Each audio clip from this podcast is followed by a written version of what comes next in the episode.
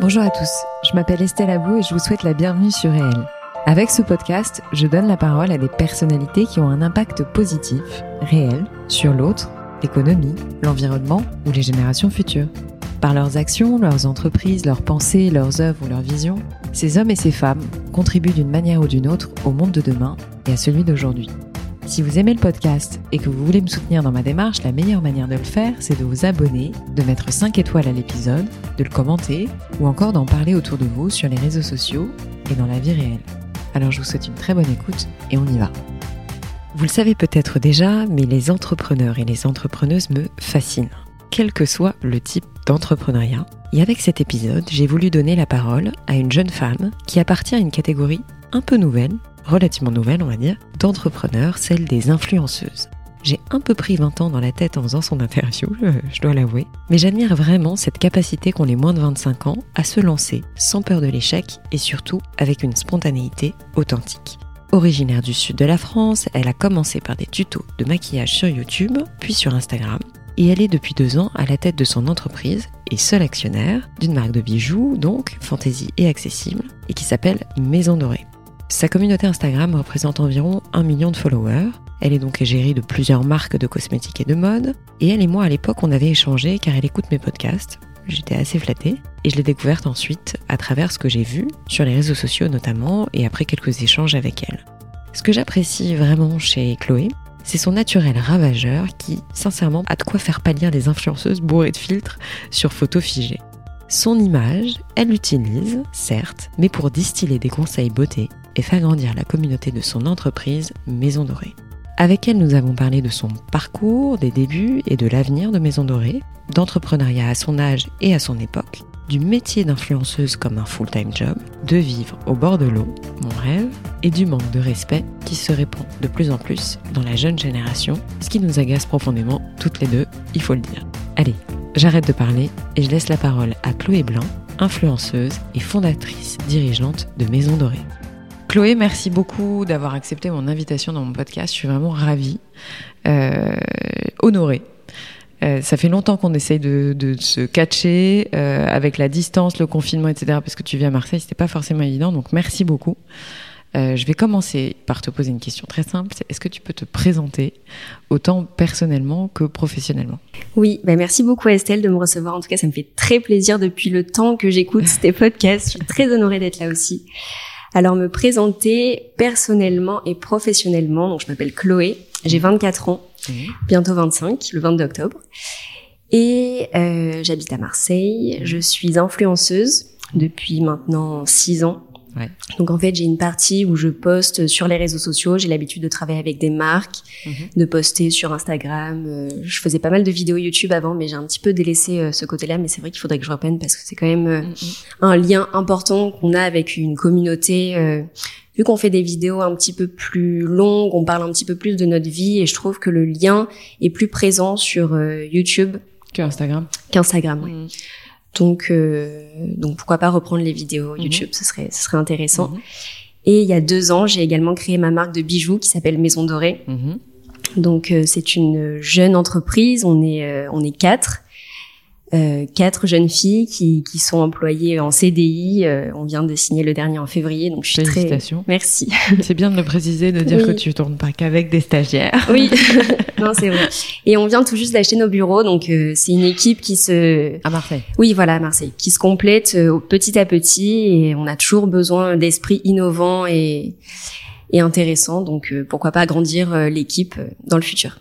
Donc on va reparler de Maison Dorée un peu après. Mais est-ce que tu peux nous parler un peu de ton parcours, en fait, de ce que tu as fait? Qu'est-ce qui a fait que tu es là, où tu es aujourd'hui, et que tu fais ce que tu fais aujourd'hui? Alors moi,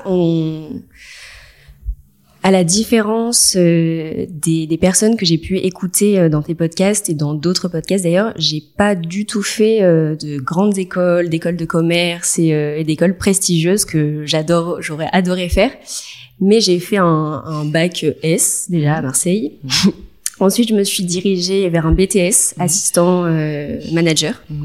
Donc, c'était très, très précis et vraiment tourné vers quelque chose dont j'avais pas forcément envie de me diriger. Et à ce moment-là, en fait, j'ai ouvert ma chaîne YouTube puisque je me suis aperçue que en France, finalement, il n'y avait pas forcément de personnes qui partageaient du maquillage, qui partageaient de la mode, tout ça, en étant simple. Tu vois, il y avait beaucoup de youtubeuses australiennes, américaines que j'adorais regarder, et j'adorais leurs discours et leur façon de partager ça avec leur communauté. Et je trouvais qu'en France, ça en manquait un petit peu, donc je me suis dit, bah, pourquoi pas me lancer sur YouTube et partager mes propres conseils à des filles ou bref une communauté autre qu'internationale. Donc je me suis lancée et finalement bah ça a marché. J'ai lancé ma première vidéo make-up et au fur et à mesure j'ai commencé à zéro évidemment comme tout le monde quoi sur les réseaux et au fur et à mesure ça a commencé à marcher. J'ai vu 1000, 2000, 3000 vues et au bout je pense 2-3 ans il y avait de plus en plus d'abonnés et c'est là que j'ai commencé à prendre ça au sérieux quoi parce que au début c'était vraiment un passe-temps, une passion. Et quand j'ai commencé à être appelée par des grandes marques style L'Oréal, à Dior, combien de vues en fait t'estimes t'as été contactée à partir du moment où t'as eu combien de vues ou d'abonnés etc. Au début, c'est plutôt, tu vois, les petites marques qui sont intéressées par toi, ils t'envoient des giftings, donc ça c'est déjà incroyable quand t'es une jeune influenceuse de recevoir du gifting, t'es là mais est-ce que je mérite tout ça ? C'est incroyable. Et sinon, les invitations c'était plutôt vers les 100 000 abonnés. Ok. Quand tu commences quand même à avoir une assez grosse communauté et à être invitée au Fashion Week, tout ça, je réalisais tellement pas parce qu'en fait, depuis que je suis petite, moi, ma maman achète Vogue. Enfin, elle est abonnée à Vogue et du coup, j'ai lu Vogue depuis que je suis enfant, quoi. Je m'inspirais, tout ça. J'avais un petit carnet où je reprenais, en fait, tous les encarts beauté, tous les conseils beauté de Vogue. Je les déchirais tous et je les mettais dans un petit carnet où j'avais tous mes conseils beauté. Donc c'était une passion quand même. Ah oui, complètement. Mais ta maman travaillait là-dedans ? Non. Non, pas du tout. D'accord. Non. Elle faisait quoi ? Maman était assistante chez EDF, donc aucun rapport. Non, mais j'ai toujours adoré le monde de la beauté et de la mode. Donc, donc quand L'Oréal m'a invitée à la première Fashion Week, j'étais là, mais vous êtes sûre, c'est vrai ? J'étais choquée, genre. Et donc voilà, trop contente. Magnifique, magnifique.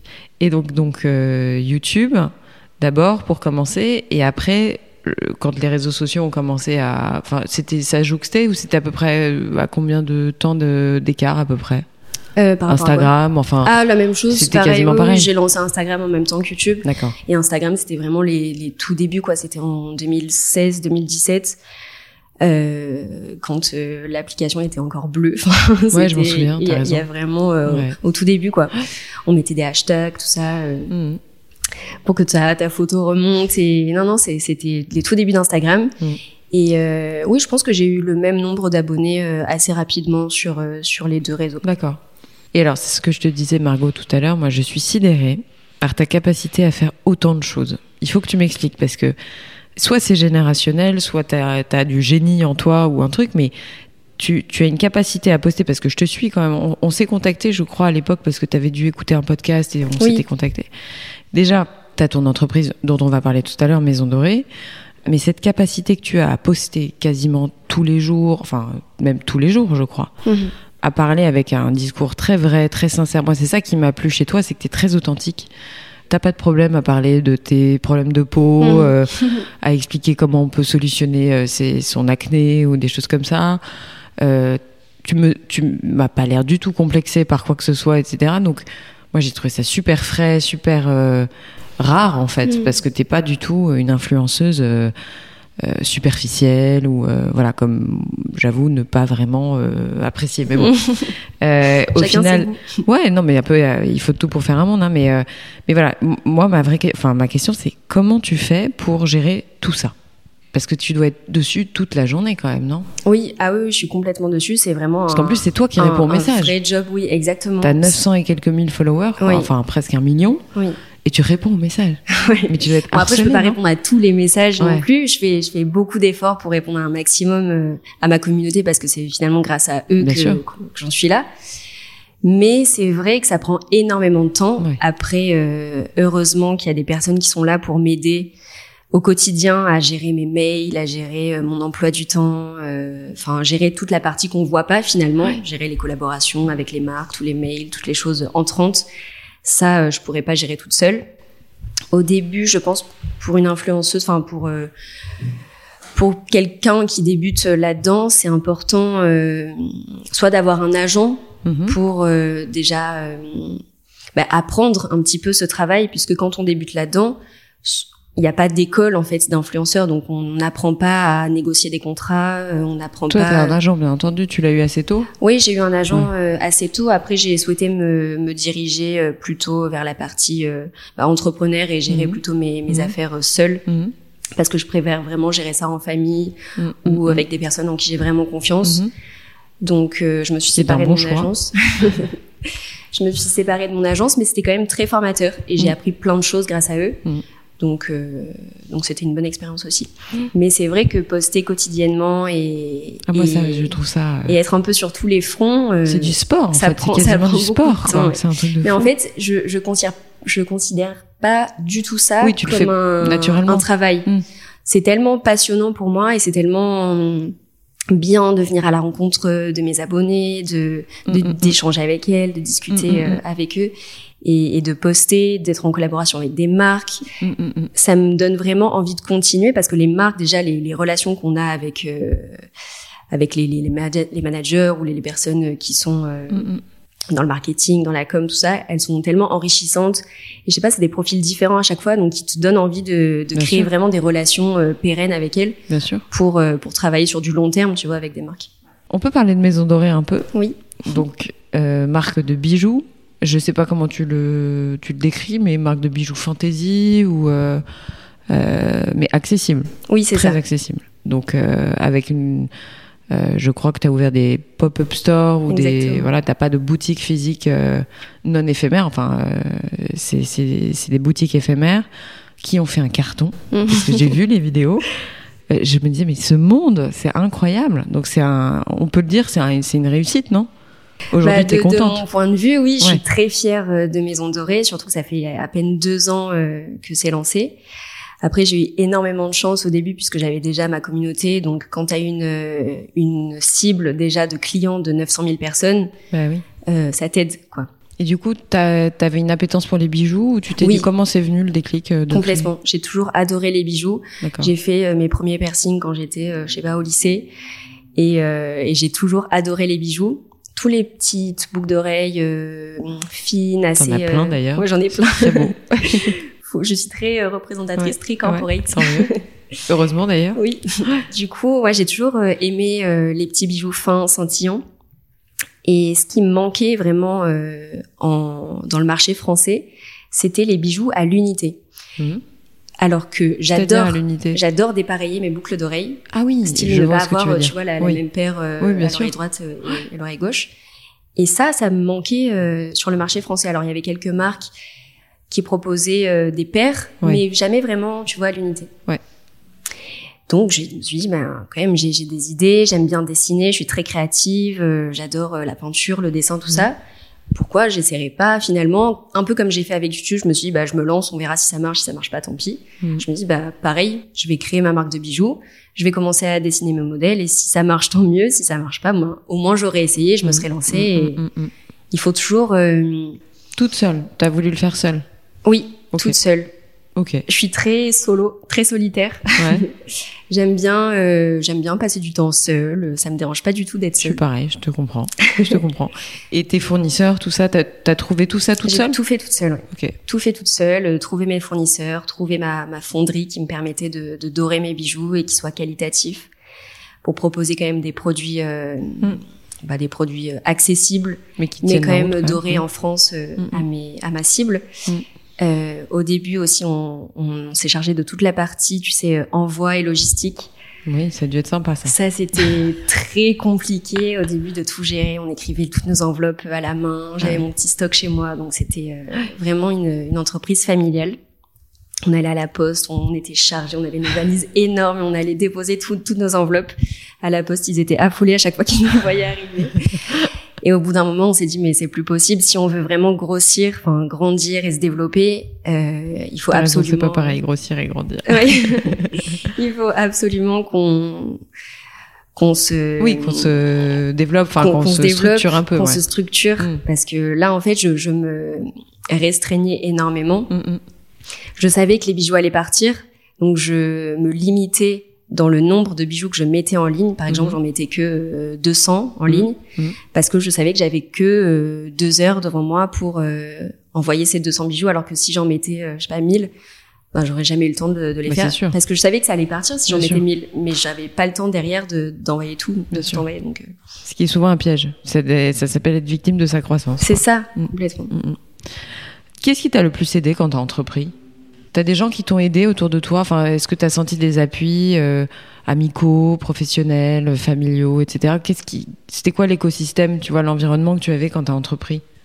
Ben, j'ai de la chance d'avoir des parents très soudés. Donc, eux m'ont beaucoup aidée. D'ailleurs, c'est ma maman qui m'aidait à aller à la poste et envoyer toutes mes enveloppes. Mon papa aussi. Enfin, j'ai la chance d'être fille unique, donc je sais pas si c'est ça qui me permet d'avoir plus de temps avec eux. Mais il y a un vrai socle familial très puissant. Donc, Et t'estimes que ça t'a donné confiance en toi? Oui. Mais j'ai jamais trop douté de mes capacités. Mais c'est fabuleux, tant mieux. Tant mieux. Et du coup, aujourd'hui, pour Maison Dorée, est-ce que tu as des étapes? Est-ce que tu as des envies? Quels sont les prochains challenges, tu vois, de la maison? Il y a un challenge majeur. Tu aimes bien l'international? Oui. Je sais pas, je m'en suis doutée. Non, c'est l'ouverture aux États-Unis. Ouais. Donc là, on travaille à fond sur ça. En parallèle, on ouvre des pop-up. Là, on sort d'un pop-up à Lyon, donc c'est très physique. Ça demande beaucoup de ressources personnelles. Donc, en parallèle, on travaille sur différents pop-up, dont un à Paris en fin d'année. Donc, ça, c'est sympa. Mais vraiment, le jump, tu le fais carrément de la France aux États-Unis. Tu passes pas par un autre pays d'Europe ou un... Non, direct. OK.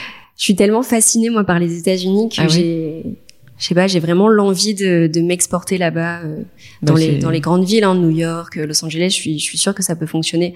En plus, j'ai déjà des visiteurs là-bas, tu sais, grâce à mes statistiques. Je travaille du coup sur Shopify. Ouais. Et c'est un logiciel super pour tes sites internet. Je sais pas s'il y a des auditeurs qui utilisent ça aussi. Tu peux avoir un tas de données sur qui vient acheter sur ton site, tous les visiteurs, le panier moyen, tout ça. Donc c'est ultra précis. Et tu as des Américains déjà? Et il y a énormément de visiteurs américains. Ce qui me bloque principalement, moi, c'est les frais de port et les frais de douane, puisque forcément j'ai un entrepôt français. Donc quand tu exportes, forcément tu vas avoir des frais de douane. Bien sûr. La fille elle paye sa boucle 50 €, qu'elle se chope des frais de douane à 80, c'est pas intéressant, quoi. Donc voilà, ouvrir un entrepôt là-bas, Comment t'expliques qu'il y a des Américains qui viennent sur ton site? C'est la magie. C'est la magie. T'as beaucoup de followers Instagram américains? Mais non, mais pas du tout pourtant. D'accord. Je sais pas, c'est un style qui peut plaire, je pense. En fait, j'essaie vraiment de rendre des petites pièces un peu punk, un peu des petites menottes, des petits poignards, des petits locks, tout ça. Un peu girly et féminin. Et je pense que c'est quelque chose qui peut bien plaire aux États-Unis. Los Angeles, New York. Ouais, voilà, ça m'irait.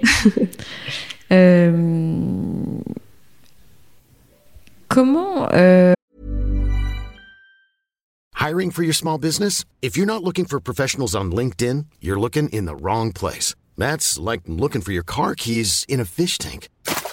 LinkedIn helps you hire professionals you can't find anywhere else, even those who aren't actively searching for a new job but might be open to the perfect role. In a given month, over 70% of LinkedIn users don't even visit other leading job sites. So start looking in the right place. With LinkedIn, you can hire professionals like a professional. Post your free job on linkedin.com/people today.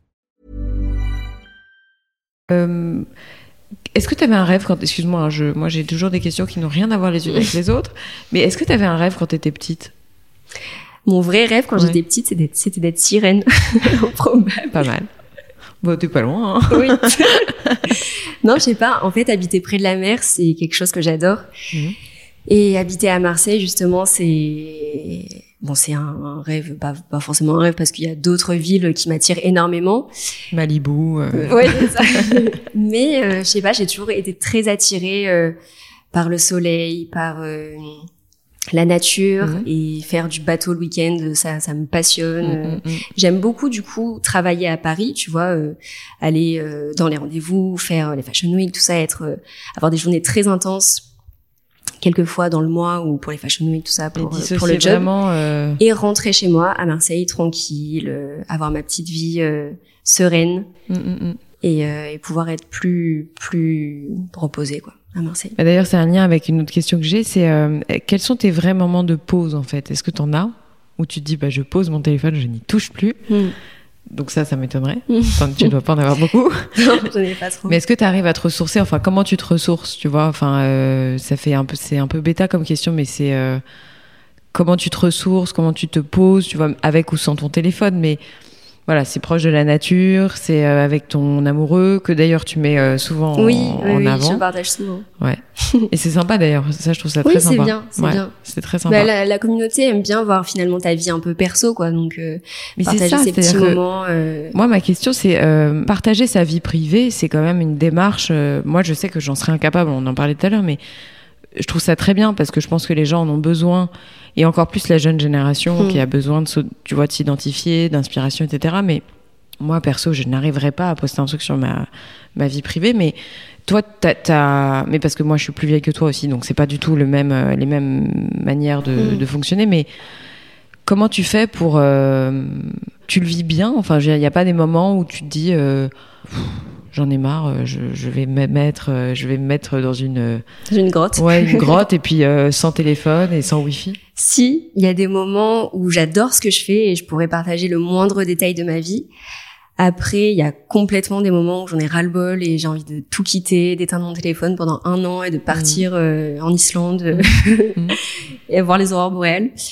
Mais comme je disais tout à l'heure, c'est tellement quelque chose que je trouve comme une passion, c'est pas un travail vraiment pour moi, donc la question tout à l'heure, comment je me recentre sur moi, comment j'arrive à faire des temps de pause, il y en a très rarement, vraiment. Mais là, j'ai pris quelques vacances en Corse chez mes grands-parents qui habitent là-bas, enfin je suis corse aussi, donc c'est vraiment un endroit où je me ressource et où j'arrête. Tu vois, je suis en mode pause, il n'y a pas de réseau, c'est paumé en pleine Corse, donc c'est trop bien. Et j'arrive vraiment à me ressourcer et prendre du temps pour moi, être avec ma famille et stopper un petit peu, mettre en pause toutes les collabs et tout ce qu'il y a autour. Alors justement, toutes ces collaborations, donc tu m'as dit que tu gérais ça toi en direct. Bon, t'as quand même, je suppose, quelqu'un qui t'aide de temps en temps, etc. Qu'est-ce que tu aimes le plus faire avec des collaborations ? Enfin, qu'est-ce qui te botte le plus ? Alors moi, ce que j'adore faire, donc pour ma partie Instagram, tout ça, c'est plutôt des collabs annuels, tu vois, bosser avec des marques en qui j'ai confiance, que j'adore, que je conseillerais même à mes amis les plus proches. J'en ai quelques-unes avec lesquelles je travaille en ce moment. Donc il y a Calzedonia, Intimissimi, Dyson, tu vois, Kerastase, vraiment des marques que j'aime et que j'utilise au quotidien, donc vraiment faire des collabs annuels pour avoir une ligne éditoriale bien fixe, que ma communauté ne soit pas perdue entre un post le matin pour une marque de make-up et un autre le soir pour une autre marque, pour un autre fond de teint qui est exactement pareil finalement. Donc avoir des marques voilà, qui se ressemblent et avoir une vraie ligne, quoi. Okay.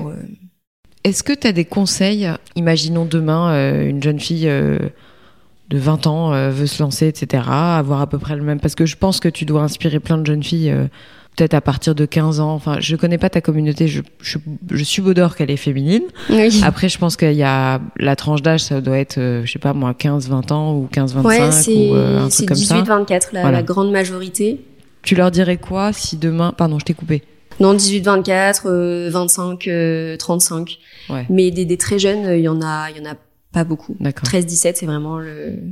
Il y en a vraiment... Parce qu'il y a, à mon avis, beaucoup de jeunes filles qui te regardent, qui se disent « Moi, j'aimerais bien avoir sa vie quand même. Elle a la vie belle et tout. » Qu'est-ce que tu donnerais comme conseil ?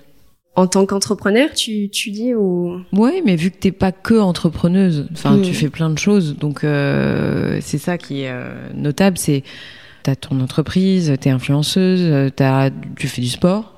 Moi, je t'ai suivi pendant le confinement avec l'autre... Pamela, là. Ah ouais, elle m'a tuée. Elle est impressionnante. Mais elle me tue au quotidien, elle me tue. Moi, j'ai regardé, mais je me dis, mais c'est une Allemande, je crois. Oui, c'est une Allemande. Ouais. Il n'y a qu'une Allemande qui peut faire ça. Mais ce qui m'impressionne avec elle, c'est que tu fais sa vidéo, donc déjà, toi, tu sors tes KO. Elle a peut-être une goutte de sueur, tu sais, limite avec le maquillage, tu ne le vois pas. Donc du coup, entrepreneur, influenceuse, t'as quand même une vie de couple, tu fais du sport, tu fais du voyage, enfin je veux dire, tu fais des déplacements, etc. Tout ça, je pense que c'est une vie qui attire, parce que les gens aujourd'hui, ils cherchent plus un lifestyle qu'un métier, finalement. Donc, imaginons, voilà, t'as une jeune fille de 19 ans, 20 ans qui te regarde et qui, voilà, tu lui dirais quoi ? Si elle veut la même vie que toi, ou enfin peut-être pas la même vie, mais genre de, tu vois, de lifestyle. Oui, je vois. De te donner les moyens de réussir, parce que finalement, j'ai pas toujours voulu être connue ou avoir ma société, tout ça, mais j'avais quand même une idée précise de ce que je voulais faire, et je savais que je voulais évoluer dans un milieu agréable et faire des sorties, voyager. J'ai toujours aimé voyager, donc je me suis dit, quand je serai grande, j'aimerais avoir le même niveau de vie que ce qu'ont pu m'offrir mes parents. Tu vois, on a toujours voyagé, pas forcément dans les plus beaux hôtels et avec des moyens financiers énormes, mais vraiment juste de te donner les moyens de réussir. Si tu t'en sens capable, il faut se lancer, quoi. Il faut tenter l'expérience, il faut y aller, quoi. Si tu dis j'ai envie de lancer ma marque, je sais pas, de vêtements, donne-toi tous les moyens pour trouver tes fournisseurs, trouver les personnes qui pourraient t'aider dans ce projet, ou soit des associés, soit je sais pas, des personnes qui pourraient travailler avec toi. Vraiment de se lancer et de se donner vraiment les moyens de réussir et d'y aller. Ta plus grande difficulté sur Maison Dorée, ça a été tes problèmes de logistique au début, etc. Enfin, là, est-ce qu'aujourd'hui, t'éprouves des difficultés ? Est-ce que tu sens qu'il y a des choses un peu lourdes à gérer ou pas du tout ? Au début, oui, c'était vraiment la logistique qui était le plus compliqué à gérer, trouver le bon partenaire logistique, quelqu'un en qui on peut avoir confiance à 100%. Donc ça, c'est bon, on l'a trouvé maintenant, et on travaille avec des acteurs géniaux au quotidien, donc ça, c'est top. Aujourd'hui, ce qui met un peu la pression, c'est comment on va évoluer, comment on va grandir. Est-ce qu'on va devoir embaucher d'autres personnes, parce qu'on est une petite équipe finalement. Et vu que j'ai pas d'expérience, vu que je suis assez jeune, j'ai 24 ans, donc j'ai pas vraiment d'expérience dans la création d'entreprises et la création de filiales énormes. J'ai vraiment besoin de conseils, je pense, là-dedans. C'est pour ça que j'écoute tes podcasts, énormément de podcasts. Et j'ai beaucoup de choses à apprendre, je pense, là-dessus, sur l'évolution des entreprises et comment passer, je sais pas, d'une petite société à un truc. Parce que c'est ton but, tu veux en faire une grosse entreprise. Ouais, voilà. Ouais. Et c'est toi qui fais tous les designs aujourd'hui ? Oui, je dessine les pièces, tous les petits modèles que vous voyez, c'est moi qui les fais, donc ça, j'en suis très fière. On essaie de créer des nouvelles collections chaque mois, donc environ 5 nouveaux bijoux par mois. Et les filles adorent ça, mes clientes adorent ça, donc elles sont ravies de découvrir à chaque fois des nouvelles petites pièces, des nouveautés. On essaie de faire des goodies, des tote bags, tu vois, des pochettes d'ordinateur, des bougies, des sweats, pour élargir la gamme. Mais c'est canon, j'ai trop hâte. Tu réponds pas à la question si t'as pas envie, mais là, techniquement, tu vas lever de l'argent. Enfin, tu penses que tu vas devoir faire entrer des gens au capital, tu vas devoir avoir des investisseurs, etc. Ou t'en as pas besoin ? Non, je pense que j'en ai pas besoin. Justement, j'ai la fierté d'être la première investisseuse de ma boîte, donc j'ai jamais fait de prêt ou levé des fonds pour ma société. Vraiment, c'est... Bravo. Merci. C'est mon moindre, le moindre. Je comprends. Ouais, c'est tes euros, c'est tu les as investis, ouais, voilà. C'est ton bébé. Le moindre euro, c'était le mien. Donc ça, je suis très fière, mais je pense pas avoir la nécessité de lever des fonds pour plus tard. Après, j'en sais rien. Peut-être que si j'ouvre une filiale à New York et que j'en ai besoin, pourquoi pas. Tu vois, ça pourrait être super intéressant. Mais même là-dedans, j'ai quand même besoin de conseils, et j'ai besoin vraiment d'être plus épaulée à ce sujet-là. Je comprends. Est-ce que tu as des rôles modèles inspirants autour de toi, des gens qui te... Pas forcément Steve Jobs, etc. Mais voilà, quand je dis des rôles modèles, c'est peut-être des gens dans ton environnement, ou des gens que tu lis, que tu écoutes, que tu regardes. Peu importe, tu vois, t'as pas besoin d'en avoir, si t'en as pas, t'en as pas. Mais est-ce qu'il y a des femmes ou des hommes qui t'inspirent ? Bah oui, ça va faire un peu cliché, mais toi... Bon, arrête. Oh là là. Non, je te jure. Bon, arrête, enfin, tu plaisantes. Non, mais c'est vrai, c'est vrai. Bah, j'aime trop écouter des podcasts, je te jure. Non, il y a aussi Pauline Lenoir, que j'aime beaucoup écouter. Ouais. Coucou Pauline. Et coucou Pauline, je te connais pas, mais pourquoi pas bientôt. Bon, tu vas la connaître. Il n'y a pas de problème, quand tu veux. J'adore écouter des podcasts, donc si t'en as à me conseiller en plus. Ah bah j'en ai plein, surtout qu'il y en a un qui serait toutes les secondes à peu près en ce moment, oui, donc c'est hallucinant. Écoute Génération Do It Yourself, tu connais ? C'est un podcast un peu de garçon. Ah non, mais alors j'ai écouté que les femmes pour le moment. Bah, Génération XX, j'ai écouté. Ouais, Génération XX, elle a arrêté. Elle a arrêté, ouais, mais j'ai écouté ces podcasts. C'était pas mal d'ailleurs. Ouais, c'était très cool. Non, écoute, Génération Do It Yourself, c'est un peu surprenant que je te conseille ça parce que c'est assez... masculin, mais c'est entrepreneuriat, créé par Mathieu Stéphanie, qui est un copain, un mec fantastique, très bon podcasteur. Okay. Et en fait, il interroge des entrepreneurs, uniquement. Pas que, non, excuse-moi, des sportifs de haut niveau, etc. Enfin, il parle majoritairement d'entrepreneuriat. Donc, je te le recommande vivement. Je t'ai fait une sacrée pub, Mathieu. Donc. Mais j'en ai plein d'autres à te conseiller, honnêtement. Il y a Vlan de Grégory Pouy. Mais je te donnerai ma petite liste oui, trop bien. Plus tard. Est-ce que tu as un dicton préféré ? Enfin, est-ce que tu as une phrase, tu vois, que tu te répètes régulièrement ou oui. Peut-être plusieurs ? Et depuis que je suis petite, ma maman me le répète. Donc, j'ai bien en tête. C'est quand on veut, on peut. Magnifique. Voilà. Donc c'est pour ça que je me dis bah je me lance, si ça marche pas tant pis, si ça marche tant mieux, j'y serai arrivée. Donc quand on veut vraiment, je pense que on peut et il faut tout faire pour y arriver. Magnifique. T'as un sacré mental hein, quand même hein. Ah franchement, oui ouais. Franchement, pourtant je suis balance très Non non, mais je te trouve très hésitante sur certains points mais oui, mais bon. Mais je sais ce que je veux, je sais ce que je veux. Ouais. Non, et puis t'as un mental très fort quoi. Enfin, je pense que t'es quelqu'un de très solide quoi, tu vois, ça se ressent en tout cas. Reste comme ça. Bouge pas, reste comme ça. Je finis toujours mes interviews par les mêmes questions. Oui, parce qu'on arrive à la fin quand même. C'est un coup de cœur et un coup de gueule. Alors, t'es pas du tout obligé d'en avoir. Ça peut être aussi... ça peut être lié à ton domaine ou pas. Mais coup de cœur, ça peut être un livre, ça peut être une pièce de théâtre, ça peut être je sais pas moi, une marque, peu importe. Et un coup de gueule, c'est un truc qui t'énerve, tu vois. Alors... prends le temps qu'il te faut, t'inquiète pas, réfléchis, on enlèvera le passage où tu réfléchis. Voilà, ça peut être un coup de gueule sur ce que tu as observé autour de toi, qui t'énerve, des comportements, peu importe. Et tu peux ne pas en avoir. Alors, un coup de cœur, je trouve que c'est le regain d'énergie que les Français et un peu tous les jeunes ont eu grâce à la réouverture des restos, des bars, tout ça à 23h. Je trouve que ça a redonné un coup de peps général à tout le monde, même à moi. J'en avais trop marre de rester enfermée chez moi. Bon, après, évidemment, c'est absolument nécessaire de respecter les limitations, tout ça dans les magasins, la distanciation, tout ça. Donc forcément que tout le monde l'a respecté. Mais bon, au bout d'un moment, ça saoule, quoi. Donc, ressortir, revoir du monde, revivre, retrouver le sourire, les beaux jours, tout ça, je trouve ça génial. Donc ça, c'est vraiment un coup de cœur. Un autre coup de cœur aussi, c'est la ville de Lyon. J'ai trop adoré Lyon.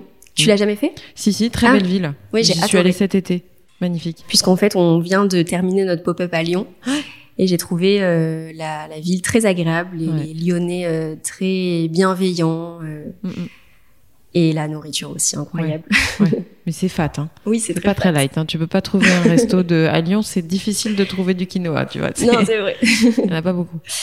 Non, on a plutôt trouvé des brioches à la praline. Elles étaient très, très bonnes. Donc voilà, coup de cœur sur Lyon. Ok. Et coup de gueule. Bon, c'est à ma petite échelle puisque j'essaie de faire un maximum niveau environnement et écologie. Mais là, dernièrement, j'étais à Marseille. On passait un super bon moment. Et un groupe de jeunes garçons est arrivé à foutre une trottinette électrique dans l'eau, dans la mer. Juste comme ça. Juste comme ça, mais juste pour rigoler, tu vois. Mais je trouve pas ça du tout drôle, c'est pas du tout amusant. Un autre groupe, c'est une copine qui m'avait raconté des jeunes, tu vois, de 15-16 ans qui se permettent de laisser tous leurs déchets et tout leur plastique, tout ça. Et un gars est allé les voir et leur a dit, bah les gars, enfin je sais pas, vous venez de terminer, jetez votre McDo au moins dans la poubelle, elle est à 5 mètres de vous, faites un effort, j'allais le jeter. Et le gars répond, non mais t'as qu'à le faire. Et ils sont partis. Tu vois, c'est vraiment une jeune génération qui... Je suis d'accord avec toi. qui s'en foutent, quoi. J'ai l'impression qu'ils sont pas du tout tournés vers les autres, la bienséance, enfin, je suis d'accord. Enfin, moi, je passe pour une vieille bique. Oh, cette expression, mon Dieu. Non, mais je passe par. Enfin, je me demande parfois si c'est moi qui suis has-been ou pas. Mais ils s'en foutent. Mais moi, je les vois. Mais tu sais, il y a pas que à Marseille, etc. Moi, je les vois en bas de chez moi. Mm. Donc, c'est, je crois, effectivement, les 15 ans où le respect pour l'autre, en fait. Bah, il y en a pas. Il y en a pas. Pour certaines personnes, je suis d'accord. Soit c'est l'éducation, du coup, il y a un manque d'éducation à ce niveau-là, soit, je sais pas, ils en ont jamais eu. Ou ils veulent faire un peu les rebelles et faire un peu comme un pote ou comme leur ami. Je suis d'accord avec toi. Moi, ça me fait, j'ai un petit garçon et ça m'angoisse beaucoup parce que je me dis, mon Dieu, dans quel monde il débarque avec des gens qui ont plus trop le respect le respect tout court. Des sauvages. Ouais, je suis d'accord. Est-ce que tu veux ajouter quelque chose, Chloé? Un message à passer, une question que je t'ai pas posée, quelque chose que tu as envie de dire Non, moi j'aurais juste aimé donner un peu d'espoir pour les jeunes, puisqu'en ce moment je pense que c'est très difficile. Je vois, on a une stagiaire, nous chez Maison Dorée, là, qu'on vient d'avoir et qu'on va peut-être embaucher en alternance, donc je suis très contente d'elle d'ailleurs, c'est très cool ce qu'elle fait en graphisme. Et elle nous racontait que c'était très difficile pour les jeunes de sa classe ou les jeunes qu'elle connaît de trouver des stages, de trouver des emplois. Mm. Et j'aimerais juste leur redonner confiance parce que tout n'est pas perdu. Il y a énormément d'entreprises qui finalement auront besoin de vous dans le futur proche.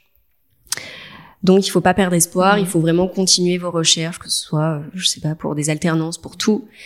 Et vous trouverez votre voie, vous trouverez votre chemin. Mais ce n'est qu'une question de temps. Magnifique. Je manque à tous mes devoirs. Chloé, merci beaucoup d'avoir accepté d'échanger avec moi, avec ta sincérité naturelle qui fait chaud au cœur. Très bonne chance pour la suite. Merci beaucoup. À bientôt. Au revoir.